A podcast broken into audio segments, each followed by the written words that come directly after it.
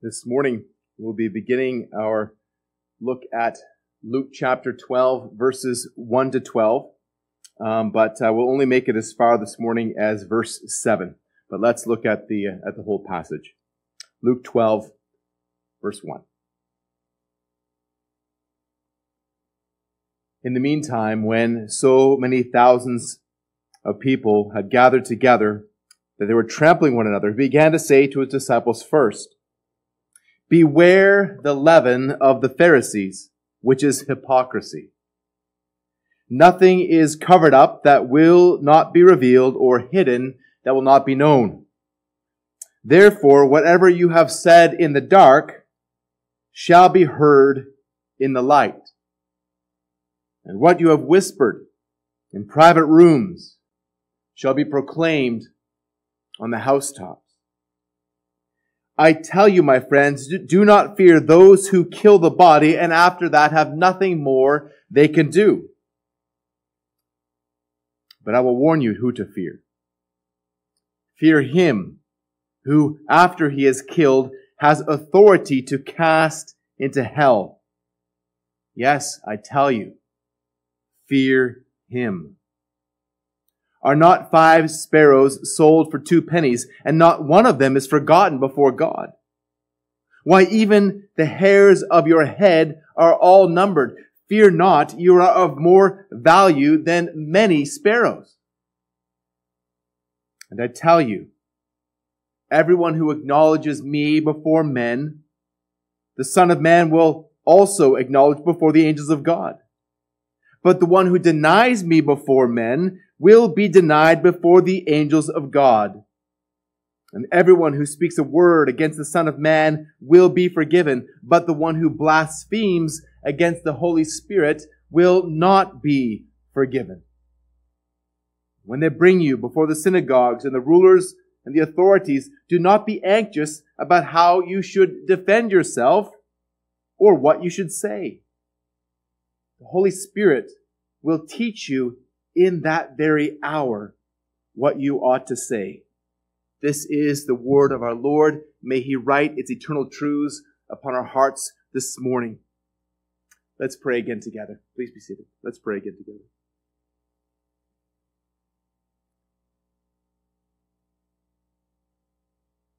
Glorious and holy God. You are not a God to be trifled with. You are not a God to be pushed aside or forgotten. Lord, you are the God of gods. You are the only God. Lord, help us, I pray, as your people who have been set free from sin, who have died to sin, through the blood of Christ. Lord, help us never to take your holiness for granted. Lord, help us to have a holy fear of you so that we may fear nothing else.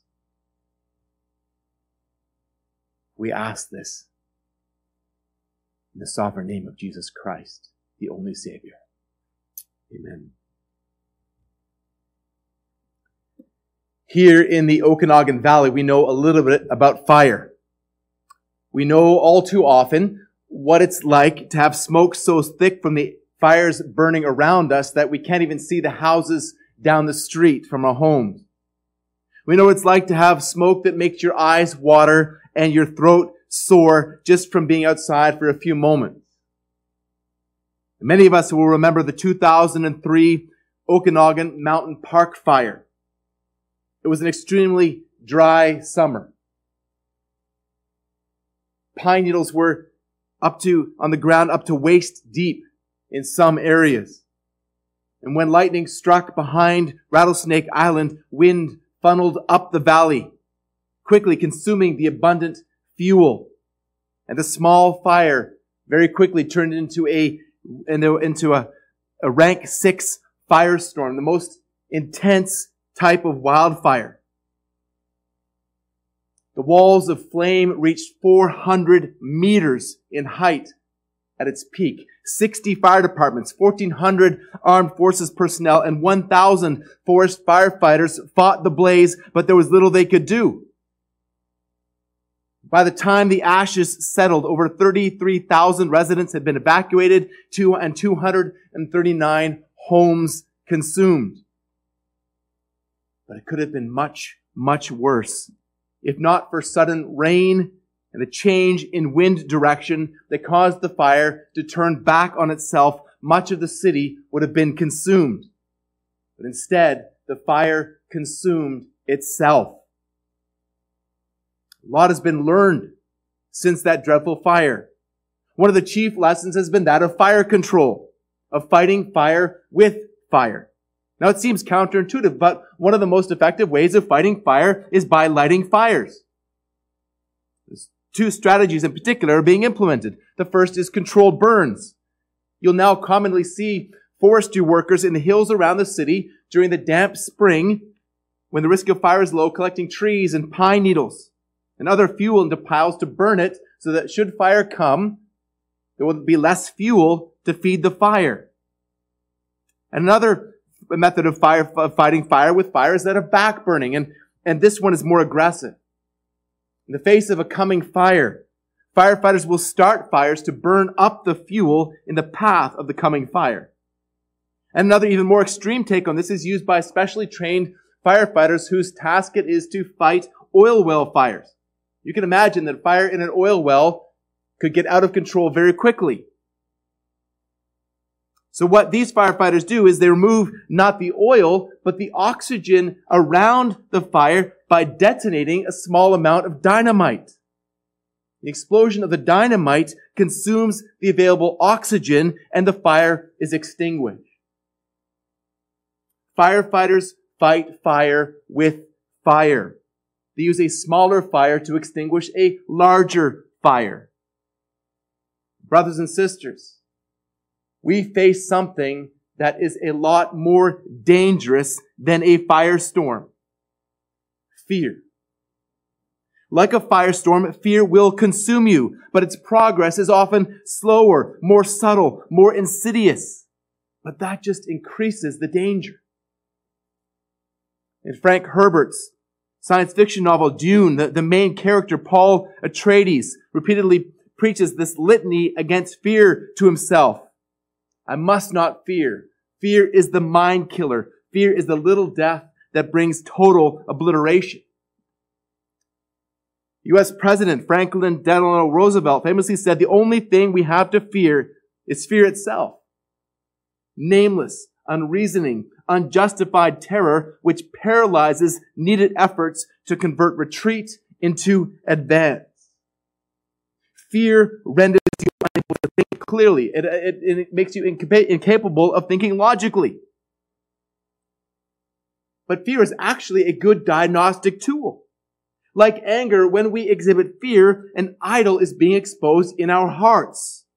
We are afraid of losing something that's precious to us, so we experience fear.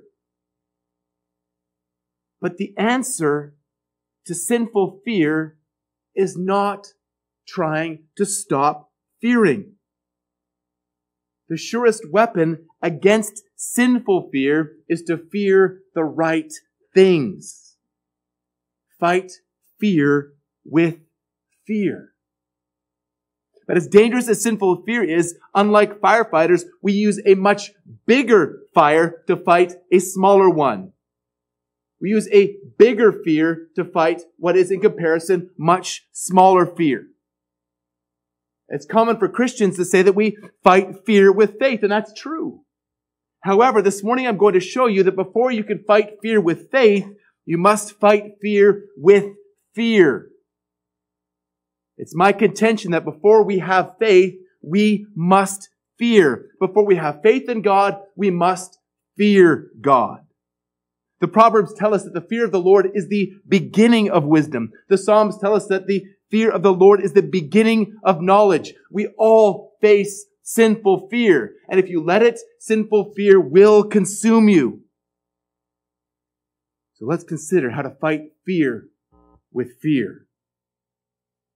In verses 1 to 3, We learn to fight the fear of the hypocrite with the fear of God's exposure.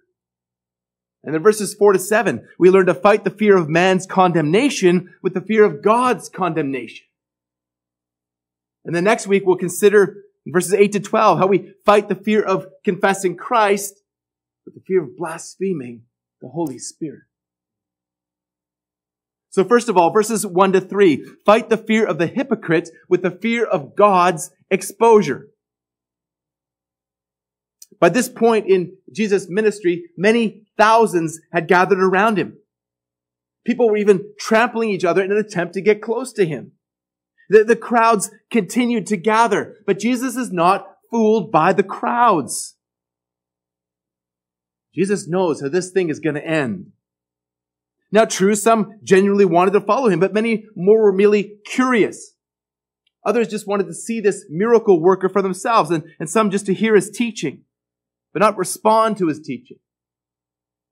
We just saw at the end of the of chapter 11 how the, the scribes and the Pharisees wanted to hear what he's going to say in order to try to entrap him what he was saying.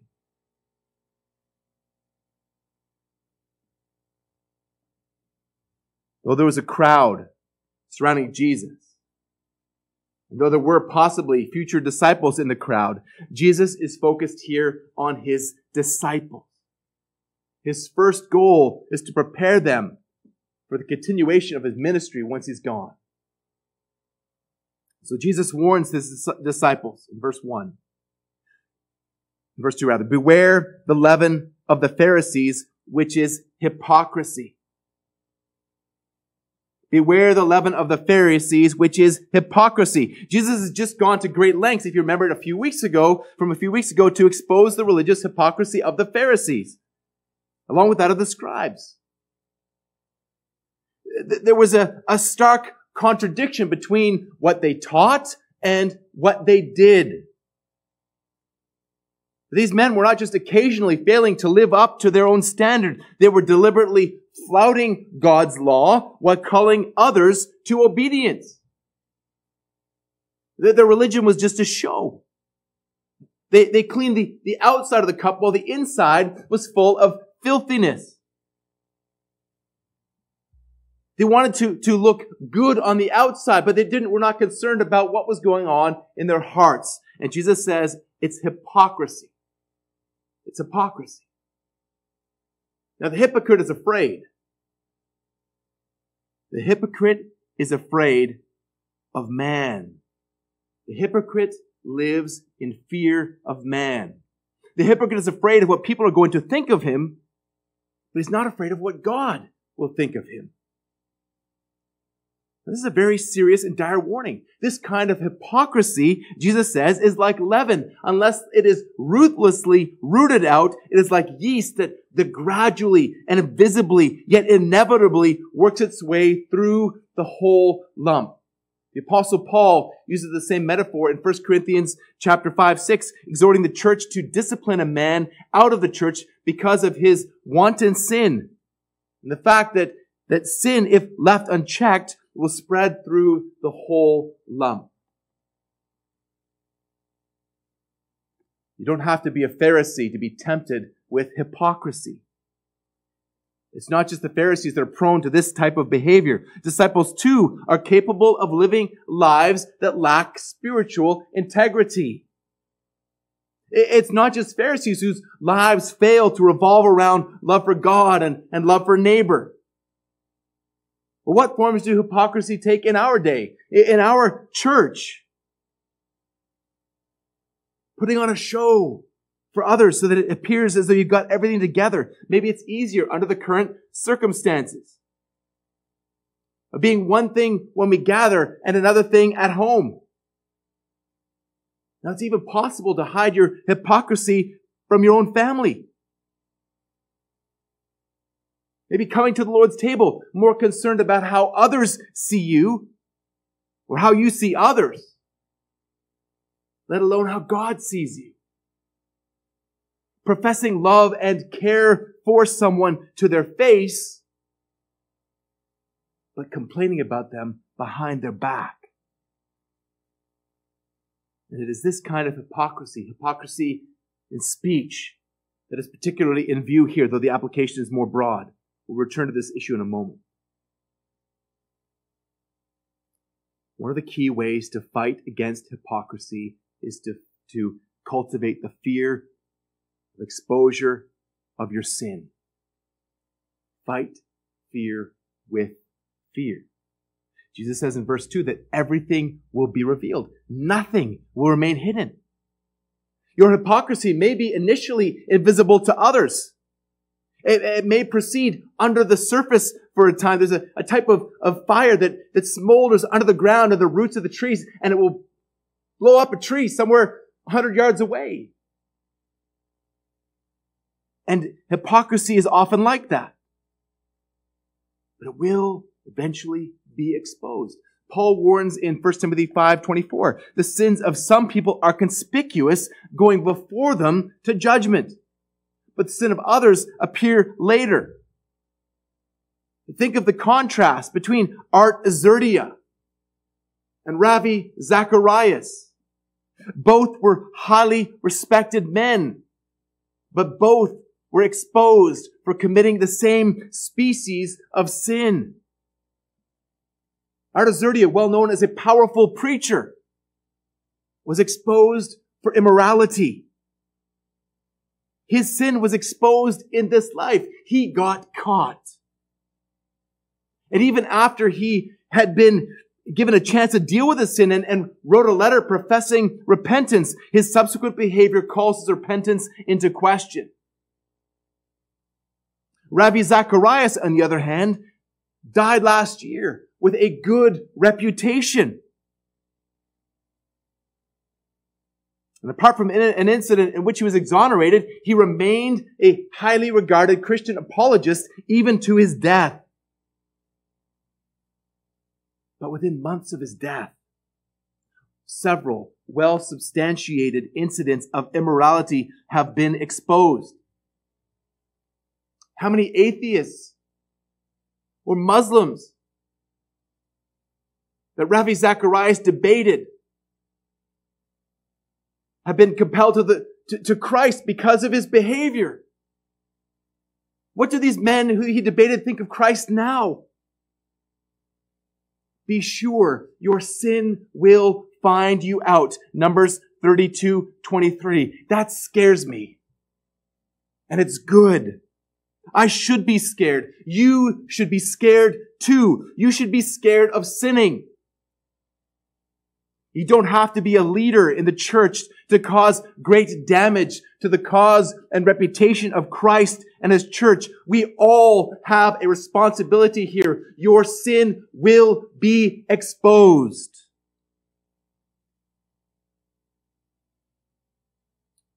But there's an exposure that goes far beyond any exposure that will take place during your life or soon after life, as in the case of Ravi Zacharias. It is eschatological exposure. The exposure that will take place on the day of judgment.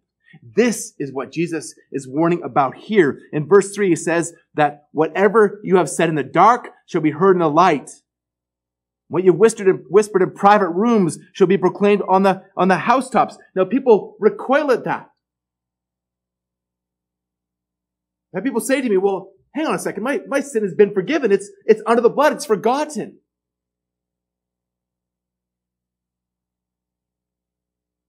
God cannot forget. God is unchanging. And yes, if you're a Christian, your sin is under the blood, yet your sin will still be exposed. Now it is true that for the believer, it will ultimately expose so that you will be a trophy of God's grace. And, and as, as wicked as your sin is, people will, will, will give glory to Christ saying, praise God for forgiving a wretch like him or her, and praise God for forgiving a wretch like me.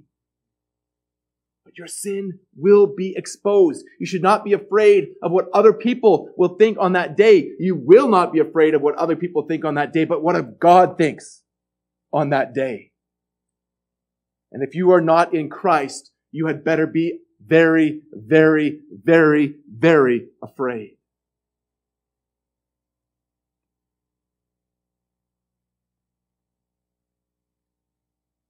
In verse 3, Jesus says, again, that whatever you have said in the dark will be, will be heard in the light.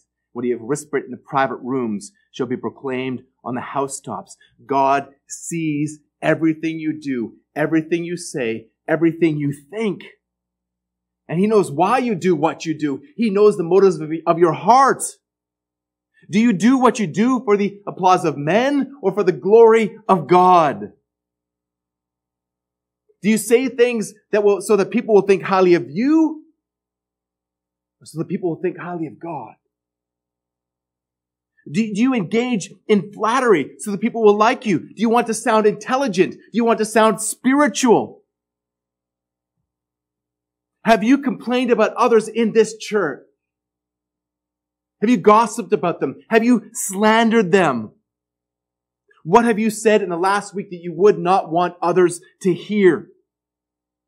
What have you said in the past week that you wouldn't want God to hear? He heard it all.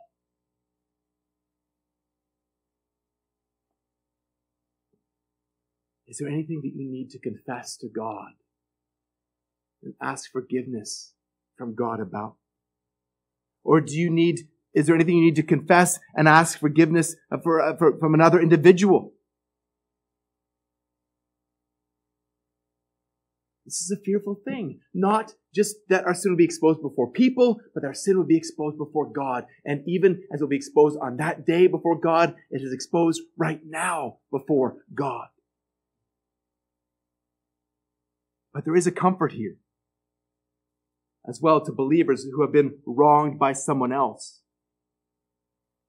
Your reputation is in God's hands. You do not need to take matters into your own hands all will be made right in the end.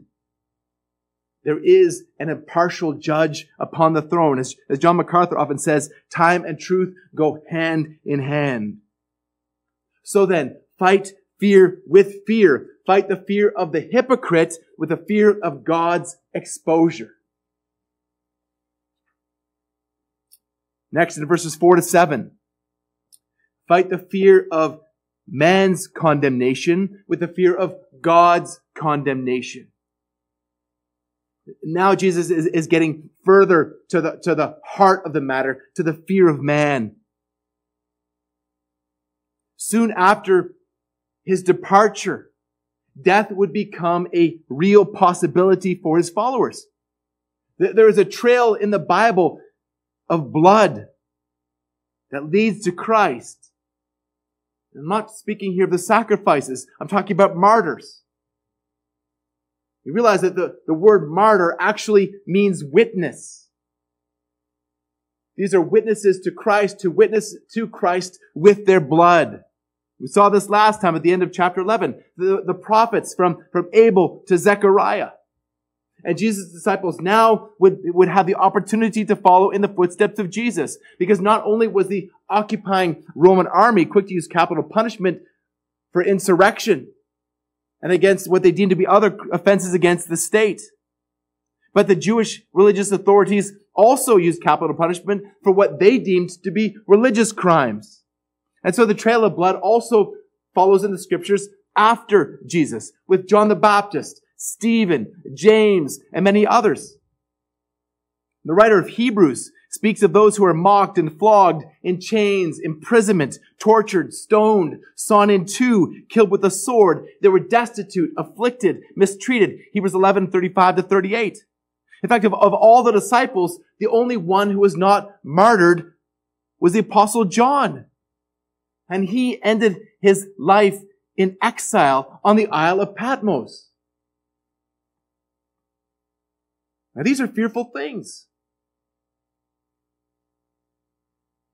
I'm not being grandiose when I, when I say I'm not afraid of death. I'm excited for that day when I see Jesus in paradise. I'm not afraid of death.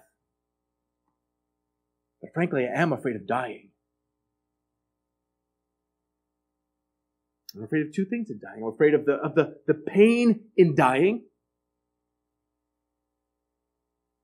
And I'm afraid that I'll somehow dishonor Christ in dying, either by responding in my flesh which in my case is probably more likely, my flesh of, of anger towards this unjust treatment, but that I'll apostatize and, and reject Christ. That scares me. And it should scare me. It should scare you too. John Bunyan in Pilgrim's Progress speaks of, of crossing the river that leads to the celestial city. And the river is a, a metaphor for death. How his companion, hopeful, crosses easily. For him, the, the water's only ankle deep. But when Christian sets about to cross, the, the waters overwhelm him and he, he struggles and he feels he's not going to make it. Yet both men arrive safely on the blissful shore. For some, death is easy, simply passing from this life, perhaps even in their sleep. But others lead this life in agony. In agony. Yes, there is the glorious hope of heaven as a comfort, but the prospect of immediate pain and suffering, especially at the hands of persecutors, is fearful indeed. Pastor Joshua last week referred to, to Bishop Hooper. And Bishop Hooper, as he mentioned, was, was martyred. He was, was, was burned at the stake because of his unwillingness to, to acquiesce to Roman Catholicism. And he was urged to recant, to reject Christ. But this is what he said. He said, life is sweet and death is bitter. But eternal life is more sweet and eternal death is more bitter. Eternal death is more, more bitter. So in verse 4, Jesus tells his disciples not to fear. He says, I tell you, my friends, do not fear those who kill the body, but after that have nothing more they can do. First of all, notice how Jesus refers to his disciples. He calls them friends. It's a blessing to have friends. It's helpful to have friends in high places. Having Jesus as a friend is the greatest blessing, and he is in the highest place, interceding for his friends. Jesus was accused of being a friend of, of sinners, but he is. He is the friend of sinners. He's a friend of sinners like you and me. He's the friend who sticks closer than a brother. People commonly say that blood is thicker than water, but, but Jesus is your brother through blood. He died for your sins. You can trust him. He has promised, never will I leave you, never will I forsake you. Hebrews 13, 5. And this radically changes your perspective. When Peter and John, remember Peter? The one who had three times denied Christ? When he and John stood before the, the Jewish ruling council, the Sanhedrin, in in Acts 5:41 in the power of the Holy Spirit and stood firm and said, Who should we obey? God or men? And you're telling me to do something that is against God's word. I cannot. I must not. They rejoiced. As they left the council, they rejoiced being counted worthy to suffer dishonor for the name of Jesus. Many of the followers of Jesus Christ have been persecuted throughout history and around the world. And in this increasingly ungodly culture, the time may come when we face serious persecution as well. We also may face imprisonment and even death at the hands of government or religious authorities. The friendship of Jesus will cost you. The friendship of the world. But the friendship of Jesus is a huge comfort to those who are facing persecution. So Jesus says, do not fear them. The worst they could do is kill you, and then it's done. They can't do anything more to you. But the reality, brother Christian, sister Christian, is that you are already dead. You were already dead. Colossians 3 3. You have died, and your life is hidden with Christ in God. Again, the worst thing anyone can do to you is kill you. But if you do not fear the worst they can do, then you won't fear anything that they can do. Now, this isn't just for those who face death, but it is for every fear of man. The followers of Jesus will suffer many things. The writer of Hebrews also speaks of Christians bearing public reproach and affliction. They, they joyfully accepted the plundering of their property, property since they awaited a, a better and abiding possession. Hebrews 10, 34 and 35. Fear of man is a very common fear. It takes all kinds of forms. The, the religious hypocrisy we just looked at. Wanting to be successful or appear successful so that others will respect you. Being consumed with your outward appearance. Trying to control your children's behavior so they don't embarrass you. The list goes on. It's all ultimately the fear of man. So then how do you fight the fear of man? Again, you don't overcome the fear of man by overcoming the fear of man. There, there are plenty of psychological tips that can help you to overcome or control the fear of man. But do you want to really overcome it? Do you really want to destroy it in your life? Then fight fear with fear. Fight the fear of man with the fear of God. I hope you see a theme here. You need to cultivate the fear of the Lord in your life. Now, it sounds incongruous, doesn't it? Jesus is telling his disciples that he is their friend, and he's telling them that they should fear God. How do these two fit together? Well, I would argue that the fear of God is prerequisite for being a friend of God. The fear of God is prerequisite for being the friend of God. Jesus is not your buddy. Jesus is the holy, sovereign King of creation. Holy fear of God is present in the lives of true believers, even though they are indeed the friends of Jesus. Look again at verses 4 and 5. Look at them together. I tell you, my friends, do not fear those who kill the body and have, and after that have nothing more that they can do. But I warn you to whom, I warn you whom to fear. Fear him whom after he is killed has the authority to cast into hell. Yes, I tell you, fear him. Fight fear with fear. Fight the fear of man with the fear of God. After God has killed, he has authority to cast into hell. Man's condemnation is temporary. God's condemnation is eternal. The word that's translated hell here is Gehenna, which comes from the Hebrew, the valley of Hinnom, which is the, the valley that, that runs adjacent to Jerusalem. And in earlier days, it was the valley of Hinnom in which children were sacrificed to Moloch. Now, although Josiah brought a, an end to that heinous practice, the valley was considered accursed.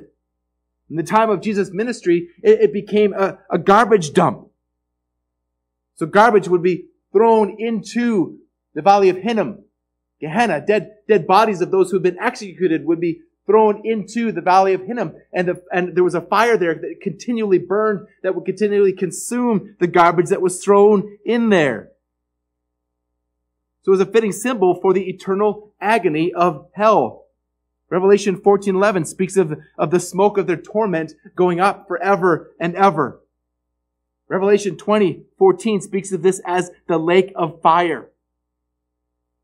And even though this is not the destination for the Christian, we still fear.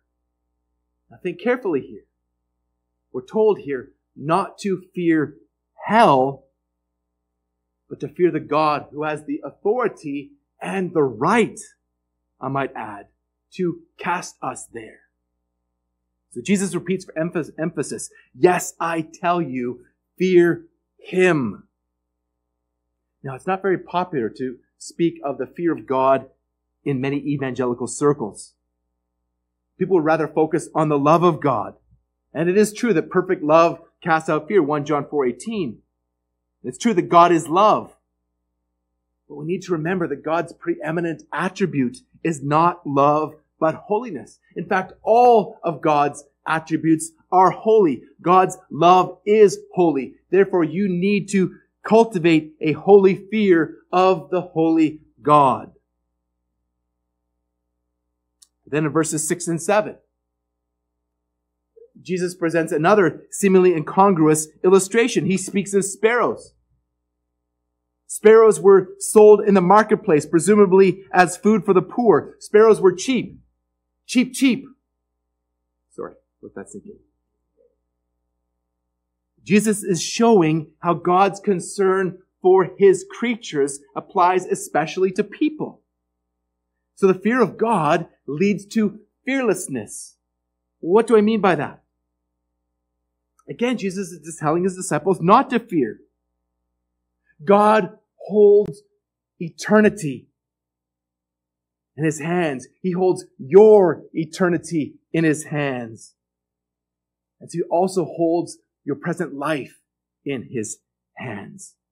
He is arguing from the lesser to the greater. As he says in Matthew 10 31, Fear not, therefore, for you are of more value than many sparrows. But think about this for a moment. God's knowledge of the sparrows sold in the marketplace does not keep them from being bought and killed and eaten. Likewise, God's knowledge of the hairs on your head doesn't keep them from falling out. I can attest to that. Similarly, God's knowledge of us does not mean that no harm will befall us.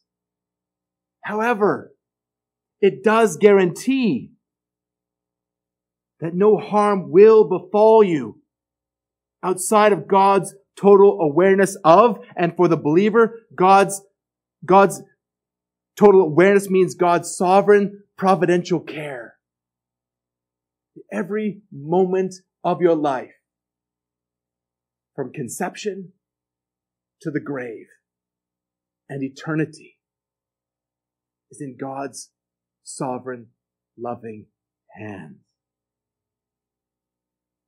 brother, sister, no matter what you are going through right now, no matter what you will go through in the future, God will not forget you. God cannot forget, forget you because you are under the covenant of redemption. You are under the covenant in Christ's blood. Isaiah 49, 15 and 16. Can a woman forget her nursing child? That, that she should have no compassion on the son of her womb. Even these may forget. Yet I will not forget you. Behold, I have engraved you on the palms of my hands. Your walls are continually before me. In Christ, God will not forget you. God cannot forget you. And so the holy fear of God leads to trusting God wholly. Nothing can happen to you that God will not use for your good and His glory. This is a truth to build your life around. And not just your, your life in this life, but your eternal life. Your eternal life is in God's sovereign hands. Live life in light of that. Face death in light of that. Nothing can happen to you unless God orders it and allows it. And he will work it out again for your good and his glory. Can you testify of that? Can, can you testify of the fact that, uh, that God has used the trials that you have experienced to, to glorify himself and to bring good in your life, which ultimately is transformation into the image of Christ?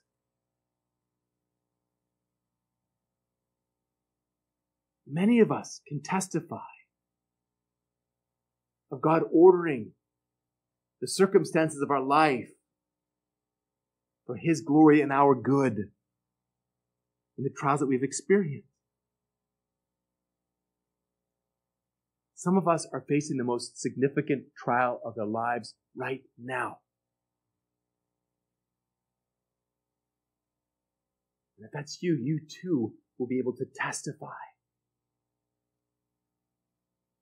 the way God has exalted himself and his glory and, and his limitless knowledge, his, his omniscience and his omnipotence and his, his perfect love.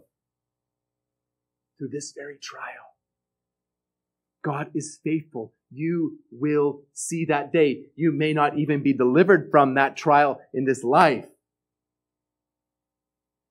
If you're in Christ, you will be delivered from that trial in death, and you will look back and testify. And you'll say that these were small things compared to the eternal weight of glory that has been revealed in me for the glory of God.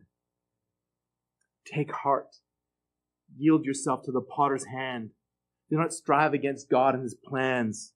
Rather, ask him to conform you through them. There's nothing wrong with seeking deliverance from a trial. But God has not promised you to deliver you from your trials. Again, He has promised to deliver you through your trials. As the Sovereign Grace music song goes, whatever my God ordains is right, He never will deceive me. He leads me by the proper path. I know He will not leave me. I take content.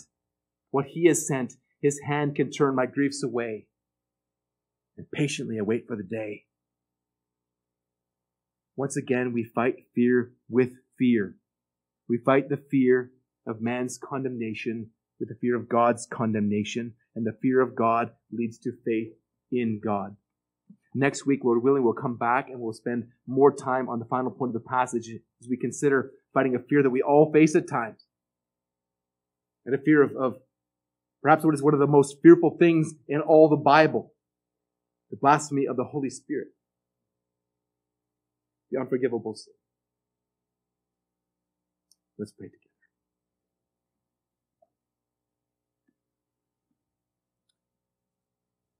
Lord Jesus, you are the friend of sinners. Lord, you showed yourself your friend by giving up your life for our sins. Lord Jesus, you were punished for our sins, and our sins are many. Our sins are great they are far bigger than us, far bigger than we even realize, or even our best deeds are stained with sin.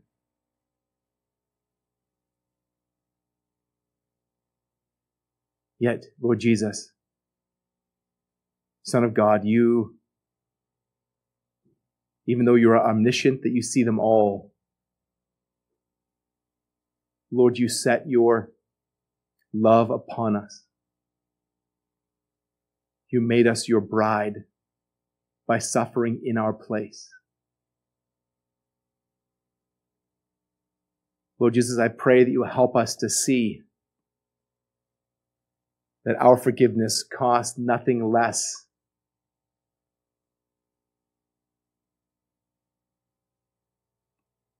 than the righteous blood of the Lamb of God who is slain for many for the forgiveness of sin.